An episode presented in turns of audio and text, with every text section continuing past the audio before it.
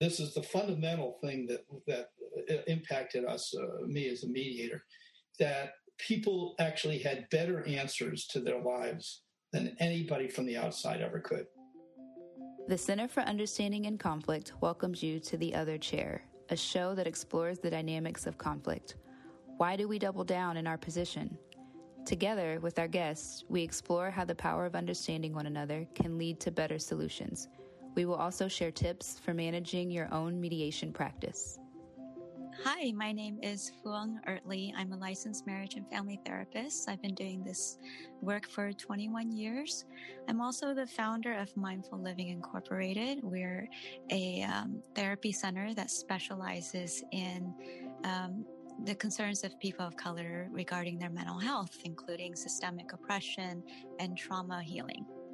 So, my interest in this podcast is about how to have courageous conversations, and hopefully, we'll have discussions around race as well as um, legal matters and um, finding our way through difficult times when we are in relationship. I, what I offer to this program is just very practical tools about how to take care of ourselves and our mental health as we move through this difficult process. I am Jennifer Sullivan. I am a lawyer and a mediator in Boulder, Colorado. I also work at the University of Colorado Law School. And I've been trying cases for a little over 20 years and mediating for about four years. I got introduced to mediation mainly through a training program that I took through uh, Harvard Law School's program on negotiation, where Gary Friedman was a teacher. And I have been an avid, maybe obsessive follower of the Center for Understanding in Conflict ever since.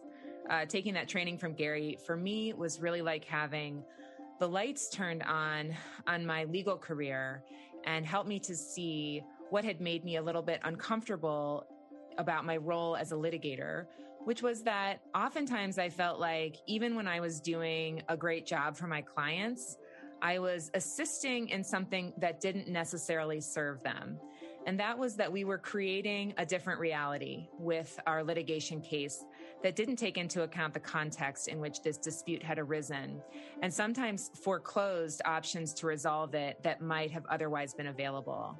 So I really am interested in this idea that in mediation of disputes, of, of any kind of conflict, but especially legal disputes, if you can lean into that conflict and you can actually lean into emotions, oftentimes you can discover things about the conflict and about what's really important to these parties that you might not otherwise get to as part of a formal legal process. I'm really excited to talk about these issues on this podcast. Hi, this is Fuang Ertley, co-host of The Other Chair. In our very first episode, we will discover the origin story of the mediation practice. What happens when you turn your back on your family, tradition, and even the practice of law itself? Follow Gary Friedman, the founder of this model, and his journey from his New England law firm to California in the 1970s. California at that time was deep in the throes of the revolutionary peace and love movement, as well as the humanistic educational psychology movement. As with any hero's journey, Gary's path was fraught with tears, tumult, and even the influences of a cult. In this episode, we explore how the idea of unconditional positive regard and the profound belief that people held the keys to their own lives changed Gary's personal life, as well as helped him forge the very foundations that would become the understanding in conflict model. So, Gary, thank you so much for being with us today at the other chair. Um, and it's based on the um, understanding and conflict model. And for our listeners, could you please just succinctly explain what that model is and why it's so important and why we have a whole organization built around it? Yeah, thanks. Um, well, first, I'm just really glad to be doing this. This is really kind of wonderful as I'm getting to be older. It's wonderful to feel like there are things that I can kind of look back on and understand from a different perspective. And, and so, uh, yeah, so understanding, we picked that word um, as the most central word, and we call it the understanding model. The reason we did that is we thought that that was, although that doesn't describe everything about the model, it, it certainly captures um, the most significant and uh, profound part of what we think can be the most useful tool in helping people resolve conflict. And so, understanding and uh, just seemed like, uh, of all the different pieces of it, um, if everything else went by the boards, if we had understanding, that could really help, and that could actually create kind of fundamental uh, change and, and help people um, when they're disagreeing with each other. Uh, so the understanding, of course, um, is a different, has a, a peculiar kind of power uh, that's different than the ordinary power that people think that they have uh, or they want to have when they're uh, in conflict. Because what comes naturally to people is um, using the power of coercion, using the power of pressure, using the power of threat, uh, whatever it is that we can do to, to try to force other people to change. And of course, what we understand is from that, that often escalates disputes or leaves people stuck. Understanding has a whole other kind of uh, potential, which is if we can really understand, even when we disagree, it's possible that that expands uh, and understands something new. That, that that expands the possibilities for creating a foundation for uh, resolving a dispute. So understanding is, and, and there are really three kinds of understanding that we uh, think of. The first is um, understanding if you're going to resolve a dispute, understanding the other person uh, is really quite useful because if you're going to have a consensual outcome, it's really quite useful and, and actually essential to understand their perspective. Um, the second, and this might sound a little funny, is understanding yourself. Um, and and what we, uh, you know, people would just kind of naturally say, "Well, of course I understand myself," but but that's not the way it is with conflict. With conflict, what happens is we're often just kind of thrown into it and we find ourselves reacting to others. And we really haven't thought through what is it that we really care about um, underlying this dispute? What's really important to us? What's really at the core of, uh, of all this? And so, uh, understanding more deeply what we care about underlying the dispute is the second prong. And then the third prong is um, uh, the external realities. It's not just you and me, it's whatever else needs to be taken into account if we can find a way uh, to expand our understanding of that, that will also be helpful. So those three prongs sit there uh, as resources for us to actually be able to find a basis to resolve a dispute. So, the context in which you're talking about resolving disputes, Gary, are you talking about a courtroom? Or are you talking about uh, something happening between parents that want separation? Are you talking about between neighbors? What's the context of that that you're picturing this? Everything. Um, uh, there's no there's no dispute that I can imagine that people could have if they were interested in it, where, where understanding wouldn't be helpful to them, and at least uh, help them take a step toward resolving the dispute. So it's the same whether it's countries uh, warring with each other, families within families, uh, neighbors, um, legal disputes, uh, commercial disputes, just about everything uh, that that where there are differences between the sides, and um, and and the understanding is a is a kind of bridge that could actually help them. Uh, whatever the whatever the in, even large groups, small groups, individuals, um, it actually, it actually even um, disputes within inside ourselves. um, you know, uh, we often have different reactions internally to people, and so we have we feel conflicted sometimes inside, and so really actually understanding our internal conflicts also uh, can be quite uh, useful. Gary, I wonder if we could um, take you back a bit um, for people who are listening who might not know the history of um, not just the Center for Understanding in Conflict, but kind of going back to the roots of, of the beginnings of mediation, which you were a part of. Um, could you talk a little bit about how you found your way to it, um, to this concept of, of helping parties resolve disputes? Yeah, I mean, I don't know whether I should give you the five minute version or the five hour version. Somewhere in between. right. Um, so you'll stop me at various points saying, you know, enough. Uh, yeah. So, because it really does go back, uh, it really, actually, it, it, goes back to my childhood. Um, and I don't think we want to go there uh, around all this. But I think probably the, the, the fair place to start um, is my experience as a trial lawyer.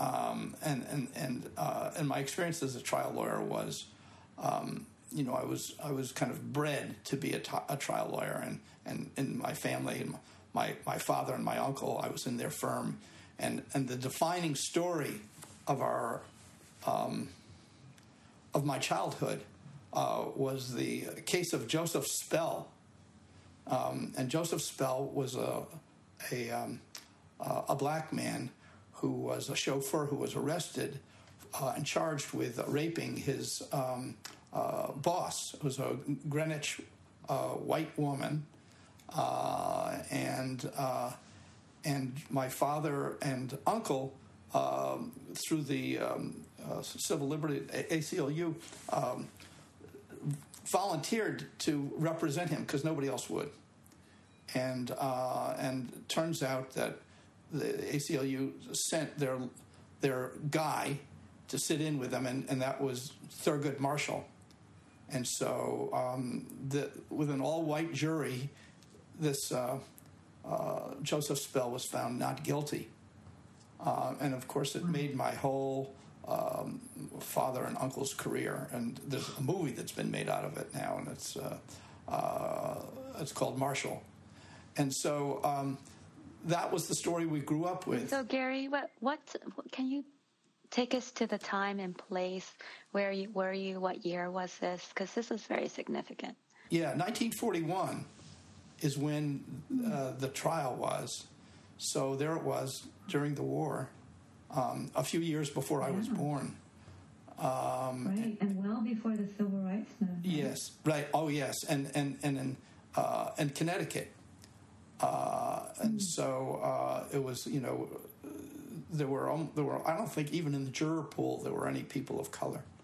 Um, so there was they had no no choice but to have an all white jury, and the and the forelady was a, a, white woman from Virginia. So it was shocking, and it made national news um, to have this guy um, because they he, they had to prove essentially she was lying. Um, and uh, so anyhow, that was it. That was my idea of being a lawyer. You fight for the underdog. You have people that are wrongly accused, and and and justice comes. Um, and that's what I had as my kind of idea of this is what lawyers do. This is how every case would be. And of course, the reality was when I started to practice law, it wasn't quite like that. And as a matter of fact, I felt there were a lot of things about uh, being a trial lawyer that just didn't feel right to me in terms of my own uh, inclinations and my own understanding of disputes because uh, especially when I was on one side and kind of hired to poke holes in what was wrong with what the other side was saying and to kind of act as if my side was entirely right. Um, that was uh, extremely, it just didn't fit the, the situations. And so I had to kind of change myself in terms of my attitude and become very aggressive. And I was. Um, I got really good at being aggressive. But it didn't feel true. Um, and I would often feel at the end of a case um, th- that everybody was kind of unhappy. Uh, and I was unhappy that even when I won, it was a very short lived feeling um, to feel like, oh, gee, we were vindicated. And, and the power that I had to cross examine just seemed, uh, I was kind of stunned by that, that you could actually make somebody who was apparently telling the truth appear to be um, not telling the truth or be, or not getting it getting it right. So this um, aided me. It actually in, uh, impacted how I was, not just actually as a lawyer, but even at home uh, and with friends. Um, and, it, and the parts of my personality, and there were plenty of them, that loved aggression and fighting and winning and uh, very competitive, um, got kind of exaggerated by my uh, work as a, as a trial lawyer. And I didn't like what was happening to me. Uh, so I stopped. Um, actually, just at the moment when my father and uncle had decided that I would become managing partner of the firm, because um, I realized that if I did that, I was going to be there for life. So you realized that you were at kind of a um, point at which it was going to be you were going to fully commit to this or you were going to do something entirely different? Yeah, I mean, I, it wasn't as if I didn't feel fully committed to it already, but but as the growing uh, discomfort uh, I, as I was dealing with that, I, uh, when when th- this was kind of a seminal moment, you're going to now be be uh, uh, running this firm, and there were all the other lawyers were much older than I was, and I just felt like, oh, this is the moment you've got to make some kind of decision. So I decided to quit, which was extremely a heavy blow to my father, particularly. So Gary, could is it okay if I kind of distill what you just said Please. for a moment so I can understand? Yes, this is you're practicing the understanding model. the, well, the the the story of Joseph Spellman is that his spell spell Spell, Joseph Spell, um, galvanized you or inspired you to fight for the underdog. It, it just seemed like it really moved you in a certain way to to dedicate your life towards this sort of um, mission, and and it seems like as you realized your ambitions to fight for the underdog, it seemed like over time you didn't like the the act of fighting itself. That yeah, well, you, the I, means in which you achieve your goal was fighting, and that didn't I, sit well with you. I mean, in some ways, I liked it too much. uh, the fighting. Mm-hmm. Um, that you know, it was like when once once in and doing it, I was good at it. I was in it. Um, it was only when I would kind of step back that I would say, "Is this really how you think that this is you're making the world a better place um, mm-hmm. and how, mm-hmm. how is this actually making life better for the people you're working with and and for you and and there weren't good answers mm-hmm. to that and can i can i just dig in on oh. yeah go ahead go ahead uh, I, I just wanted to just there was some there's something very significant about the means and the ends because it yeah. seems like your aspiration was coming from this pure place of I want to help. I want to better the world. And and yet the means in which you did it was adversarial, it was aggressive, and even though there's a part of you that liked it, it didn't quite go in alignment with that aspiration to make the world a better place. There was some sort of incongruency there that I think of it as like the grain in an oyster, right? There's just something there that irritated you. Yeah, it was more than irritating.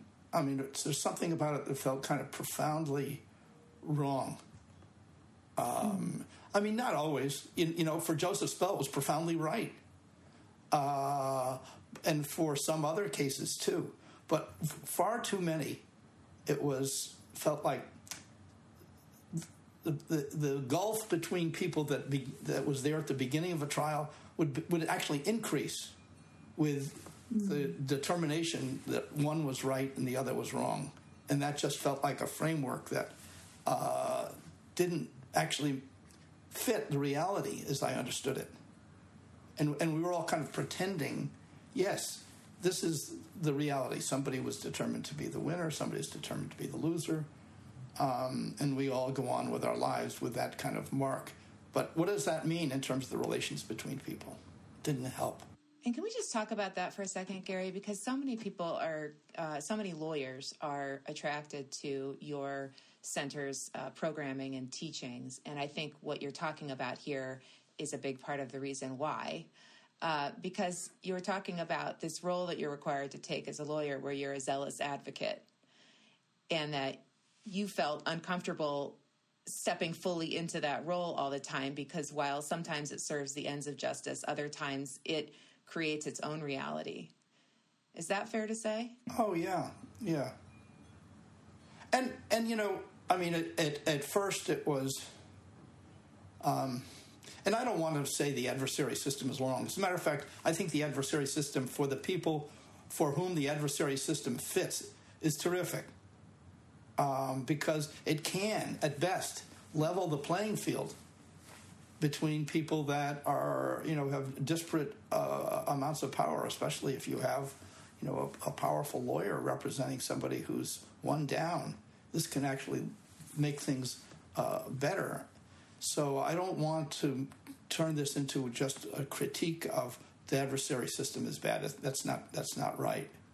Um, it just it didn't fit for me, and it didn't fit for a lot of the people that I was trying to help, and uh, and and I was helpless once in the role to do anything about that. It wasn't, uh, you know, so I would often find myself kind of struggling with, do I do this or do I not do this? I, doing this will actually help my client, but it doesn't actually feel particularly right. Yeah. And I want to talk more about that later. I think we will because I've definitely heard you talk a lot about how important the lawyer's role is in a in a successful mediation process when people do come in with attorneys. Um, but we, you know, we got to the point where you were deciding that this wasn't uh, wasn't the thing that you wanted to continue to do. Um, so, can you talk about what you did at that point? Yeah, I mean, you know, my whole life, of course, was in turmoil. uh, with this decision. It was really like a tsunami to the to the family, the relationship with my father, and I also um, uh, decided at that time to get a divorce. Um, so, um, you know, with the leaving of the firm, I had also spent a year before I became a lawyer. I'd spent a year in California after I'd graduated from law school um, teaching uh, in Southern California. And I had this idea of teaching um, high school kids uh, to uh, about law with the hope that that would actually be helpful because that was that was in 69 and 70 was with the height of the fight against you know the Vietnam War and um, and so I worked with these kids in this um, uh, very uh, rich private school um, and put them together with kids from uh, high school who were all um, much lower rung in terms of uh, money and and and, um, and, and, and class, and um, uh, it was an incredible year for me to be able to spend this year teaching these kids, um, and feeling like, and of course living in California at that time, um, the, the, the lights went on. um, about a possible what what life could be like for me personally, and also um, I was very excited about being able to be part of a transformation uh, of these kids. Um, as a matter of fact, of the kids that I was teaching in the high school in the private school. A third of the class went on to become lawyers, um, uh, which was really disproportionate. But but it, it was uh, so anyhow i had that there in my background about how life could be. And so when i was so when i quit it was let's go back to california. That's where you experienced an expansiveness that was really kind of amazing. Um, and uh, I, I, did that uh, that was the first uh, thought that i'd had i'd been thinking when i left california i will come back uh, i'll go practice law for a year and so, and then because I felt obligated to do that. But I'm coming back because I felt like there was something there for me that had to do with, um, uh, uh, you know, a more expansive kind of life. Yeah. Was that in the Bay Area? No, that was in Southern California, uh, in Hollywood. I lived on the beach, Venice Beach. Wow. A little shack on the beach. And can you just tell us what what did you teach them about the law that made so many of them want to become lawyers? Yeah, no, it was really, it, you know, it was interesting because the first, I you know, you know, I was uh, from the East Coast. I came in with a suit on, um, and all these kids looked at me, and it was like I was you know, obviously uh, some uh, jerk, um, and I and and so uh, I I, took, I, my idea was to take my criminal procedure book from law school and, and, and teach, which was so alive with the people's stories, and teach that to these kids. And I had this idea of actually, uh, they were in police cars, um, and you know, and I had a very strong political leaning. You know that that there were a lot of things that were really wrong with uh, uh with America, um, and and so uh, there was this, especially this underdog feeling. That was a really big deal, and so uh, the kids had that that uh, feeling too. And of course, but what I didn't know when I it happened to me the first day of class, um, uh, one of the students I was teaching this case that were, was actually involved rape, and um, one of the students said, "Well, why would there be any laws against rape?" Wow. Um, and it was, huh. Think that through. Had, had, I ever thought about that? Actually, not really. Uh, so I was challenged every bit of the way uh, with these really smart kids. Um, and I said at the, I remember saying this at the end of the first class. Well, whatever, whatever I had in mind for what I was going to be teaching you this year, um, I'm sure I was completely misguided. So the way this class is going to work, the only way it can work, is if we do this together. Um, that uh, I find out, I think through a lot of things I haven't thought through. You're going to help me do that, and I hope you'll think through things that you haven't thought through. And so that was where the year came from. This uh, spirit of real uh, being being together with these um, kids in 12th grade and 11th grade and 9th grade. Um, and so it was very, very exciting for me. Well, that sounds truly transformative, Gary, both for the the kids and for you, because yeah. I I picture that um, learning uh, in those days was very top down, meaning you were the expert, you held the knowledge, and you would pour it on your your students, and they would be uh, vessels to receive. And it sounded like that's not at all what happened, that right. there was this collaborative feeling, there was a back and forth. And it, I don't know what inspired you, but it seemed like you stepped down from that pedestal and really asked them to consider collaborating with you. Well, it was survival. um, you know, uh, uh, um, actually, the school was very oriented in that way. Uh, so I, I, remember the orientation that we got was a, there's a guy, a very famous um, Jungian uh, psychologist named Harold Stone, uh, and uh, he did the orientation of the new teachers, and he started the orientation with um, uh, playing us the song Suzanne by Leonard Cohen, um, mm-hmm. and he said, "Do you want to understand these kids these days? Listen to this song." And he took the, we spent about three or four hours he picking that song apart and it was just absolutely mind-blowing to me um, to actually engage at, at, that level of understanding of what kids are going through and uh, what life was about. And so yes it was i had tremendous support for this rather revolutionary mm. feeling that we all had. Mm, so you were surrounded by like-minded people yeah, so I mean, the best teachers I've ever seen in my life. You know, uh, there was a, a, woman teaching history who became a really close friend of mine, um, uh, and the name, and she taught uh, 17th century literature, um, and it was um, something about um, uh, Christ, you know, ain't ain't easy, uh, was the title of the course. Um, and she took all these kids back into the, the, into the 17th century and brought that so alive. Um, so anyhow, I can go on, but probably you don't want me to. well, it's interesting. I mean, that's what um, just said about the way that you taught. I think is really striking to me because I was sitting here thinking about the fact that I think one thing that probably makes you a great mediator, certainly makes you a great teacher, is your ability and willingness to be led by, or at least be open to responding to the people in the room rather than feeling the need to control what's happening in the room. Um, do you think that's always been part of your makeup? Interesting. Um, no, I mean, my education was always, you know, as uh, Fong says, top down, um, uh, with very few glimpses of anything different than that. Um, I think it was just kind of in me, and some of it was, I think, uh, fair enough. Uh, you know, maybe a reaction to um, my father being rather authoritarian. Um, that I never felt like that was a very productive way for people to talk to each other. I mean, I, we, we, yeah, talk. I mean, we loved each other, and that was always true.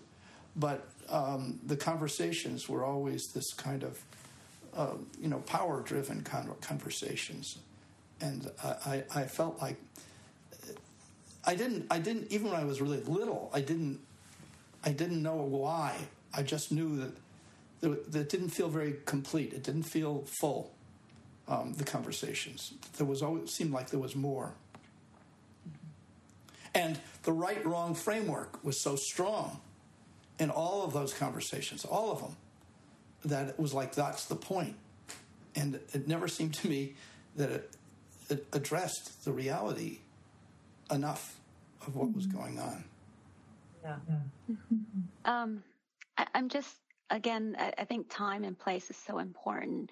I mean, you mentioned the, the Vietnam protests and, you know, I'm just picturing a time where there were many like you who grew up in authoritarian or very, um, kind of pedigreed sort of families finding an, an, alternative. And during that time, people were having things like teach-ins, you know, having like each one teach one and sitting around in circles and, you know, doing psychedelics together. And there, there, there seems to be at that time this blossoming of people trying different ways and wanting to, to be in more egalitarian structures.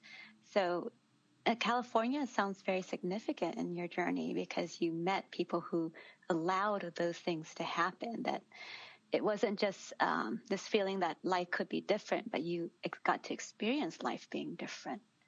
Exactly. Yeah, no, that's right. And, you know, and, and it was music um, and just understanding of life that comes from music. And it was a very fertile scene. Um, I got to know some of these rather um, well known uh, uh, people in the, in the, and of course there was marijuana. Um, and um, I'd never done that before. Um, and of course it was every place. And uh, I mean, it was some, it was also kind of out of control in some ways teachers mm-hmm. sometimes came into class stoned. um, students were living with teachers. I mean, it was really there. There were almost like no rules, um, and uh, so it was a time of incredible ferment. They closed the school down. Um, to protest the Vietnam War on a, on, a, on a couple of days, and at the same time, there were there were people coming into the school so fertile and very challenging of people. Um, Alex Haley was uh, uh, very close to some of the parents, and and he was just he hadn't uh, he was just writing roots, and he came in and he spoke to the whole school about roots, and it was you know it was like day after day, there were kind of incredible things that uh, that we were learning and understanding. Wow. And who are some of those musical influences? You want to drop some names? yeah, well, of course, Joni Mitchell and um, and uh, there was a, a, place called McCabe's. It's still there, I think, in in, in Los in um, uh, Los Angeles. Um, we used to go there all the time, and um, uh, there were you know all of those people of um, the late '60s: Jackson Browne, Linda Ronstadt. Um, there were uh, actually the history teacher was her road manager. um, uh, so there, and it was pre Jerry Brown times. Um, so uh, there were, you know, all of those, and they were, of course, they were hanging out with each other, and they were hanging out with with us, and we with them, and it was uh, it was just kind of uh, amazing. And you know, I, I'm not going to say it was all good, uh, it was incredibly challenging and enormous um, uh, for a kid from you know New England um, growing up with in a very kind of straight family to have that uh, be exposed to really different ideas was just amazing. So when you realized that you wanted to break free then from uh, where you'd grown up and the law firm that you you know could have spent your future in, probably a, a lucrative future, um, and also your your marriage. Uh, it sounded like Ca- California. You'd had this this experience there, and that was the natural place to return to. Well, of course, there was another piece of it, which was um, uh, in 1972 or three, I think. Uh, I met Trish, my wife, now my wife, um, and that was through Planned Parenthood, um, where I was um, chairman of the board uh, of Planned Parenthood for some reason that had nothing to do with my knowing anything about what, their work, but they wanted a young lawyer um, to, uh, and mostly it was this older uh, white women uh, who wanted, um, you know, me to do that, and um, and a lot of them were my mother's friends, um, and so, uh, but when I uh, we needed to have a director, and so. Um, Trish was one of the applicants, and I met her, and it was like, oh my goodness, um, my life was turned upside down, and she had these ideas um, that came actually. Uh, one of them came. From, she was connected to a guy named Danilo Dolci, who was an, uh, an Italian who was actually trying to create a whole revolution in Italy in terms of more egalitarian relations, and, and she had a vision for what Planned Parenthood could be, and it meant that these uh, older white women weren't the people, the best people to deal with inner city problems. We were in Bridgeport, Connecticut, um, and we needed people from the community um, that were actually the, the people that went to the clinics and the um, and uh, and organizers and political people. And so um, so together we created this task force. Uh, it was really her idea, but I thought it was terrific. Um, I, and we both had a California background. She'd gone to, to college out here. Um, and so we created this task force, and the task force was composed of all, all people that were really um, the people that really, the, the communities. Um, they were people of color, they were people of influence, they were people of credibility, they were people that understood what was happening in the community um, and so uh, we, the task force actually became the de facto board because they would do the real work, and then we would bring the recommendations of the task force to the um, the women uh, uh, on the board, and they would just rubber stamp it um, uh, because they they they were just interested in being with each other and not didn't really see Planned Parenthood as a kind of having a political anything uh, but the task force did. And so that's where, and that became actually a model that got used beyond uh, our little local organization and went kind of statewide. And we had uh, people that were really interested from what was called, which was HEW, the Health Education Welfare. Um, and they and they got very excited about what we were doing, bringing these uh, people who had been kind of disenfranchised into decision making mm-hmm. uh, power to actually uh, make these decisions about what would happen with Planned Parenthood and be more relevant. Was HEW part of Planned Parenthood, or no? HEW was uh, it was I guess it's the Department of Health now. I mean, so it was. I, I think they, that uh, no, they but they were funding it. So anyhow, um, as we became you know more of a team, um, and also fell in love. Um, when I decided to quit, um, I decided I was moving to California. Um, and uh, shortly after um, I did that, then she did uh, move to California and that's where we um, began our life. To, well, we continued our life together, but we were a couple by then. Thank you for listening to part one of episode one of the Other Chair podcast. If you, like us, have not yet had enough of this conversation with Gary Friedman, you are in luck. Listen to part two of episode one. Until next time, you can find us on our website, www.understandinginconflict.org, And you can also find us on Facebook, LinkedIn, and Twitter. Take care.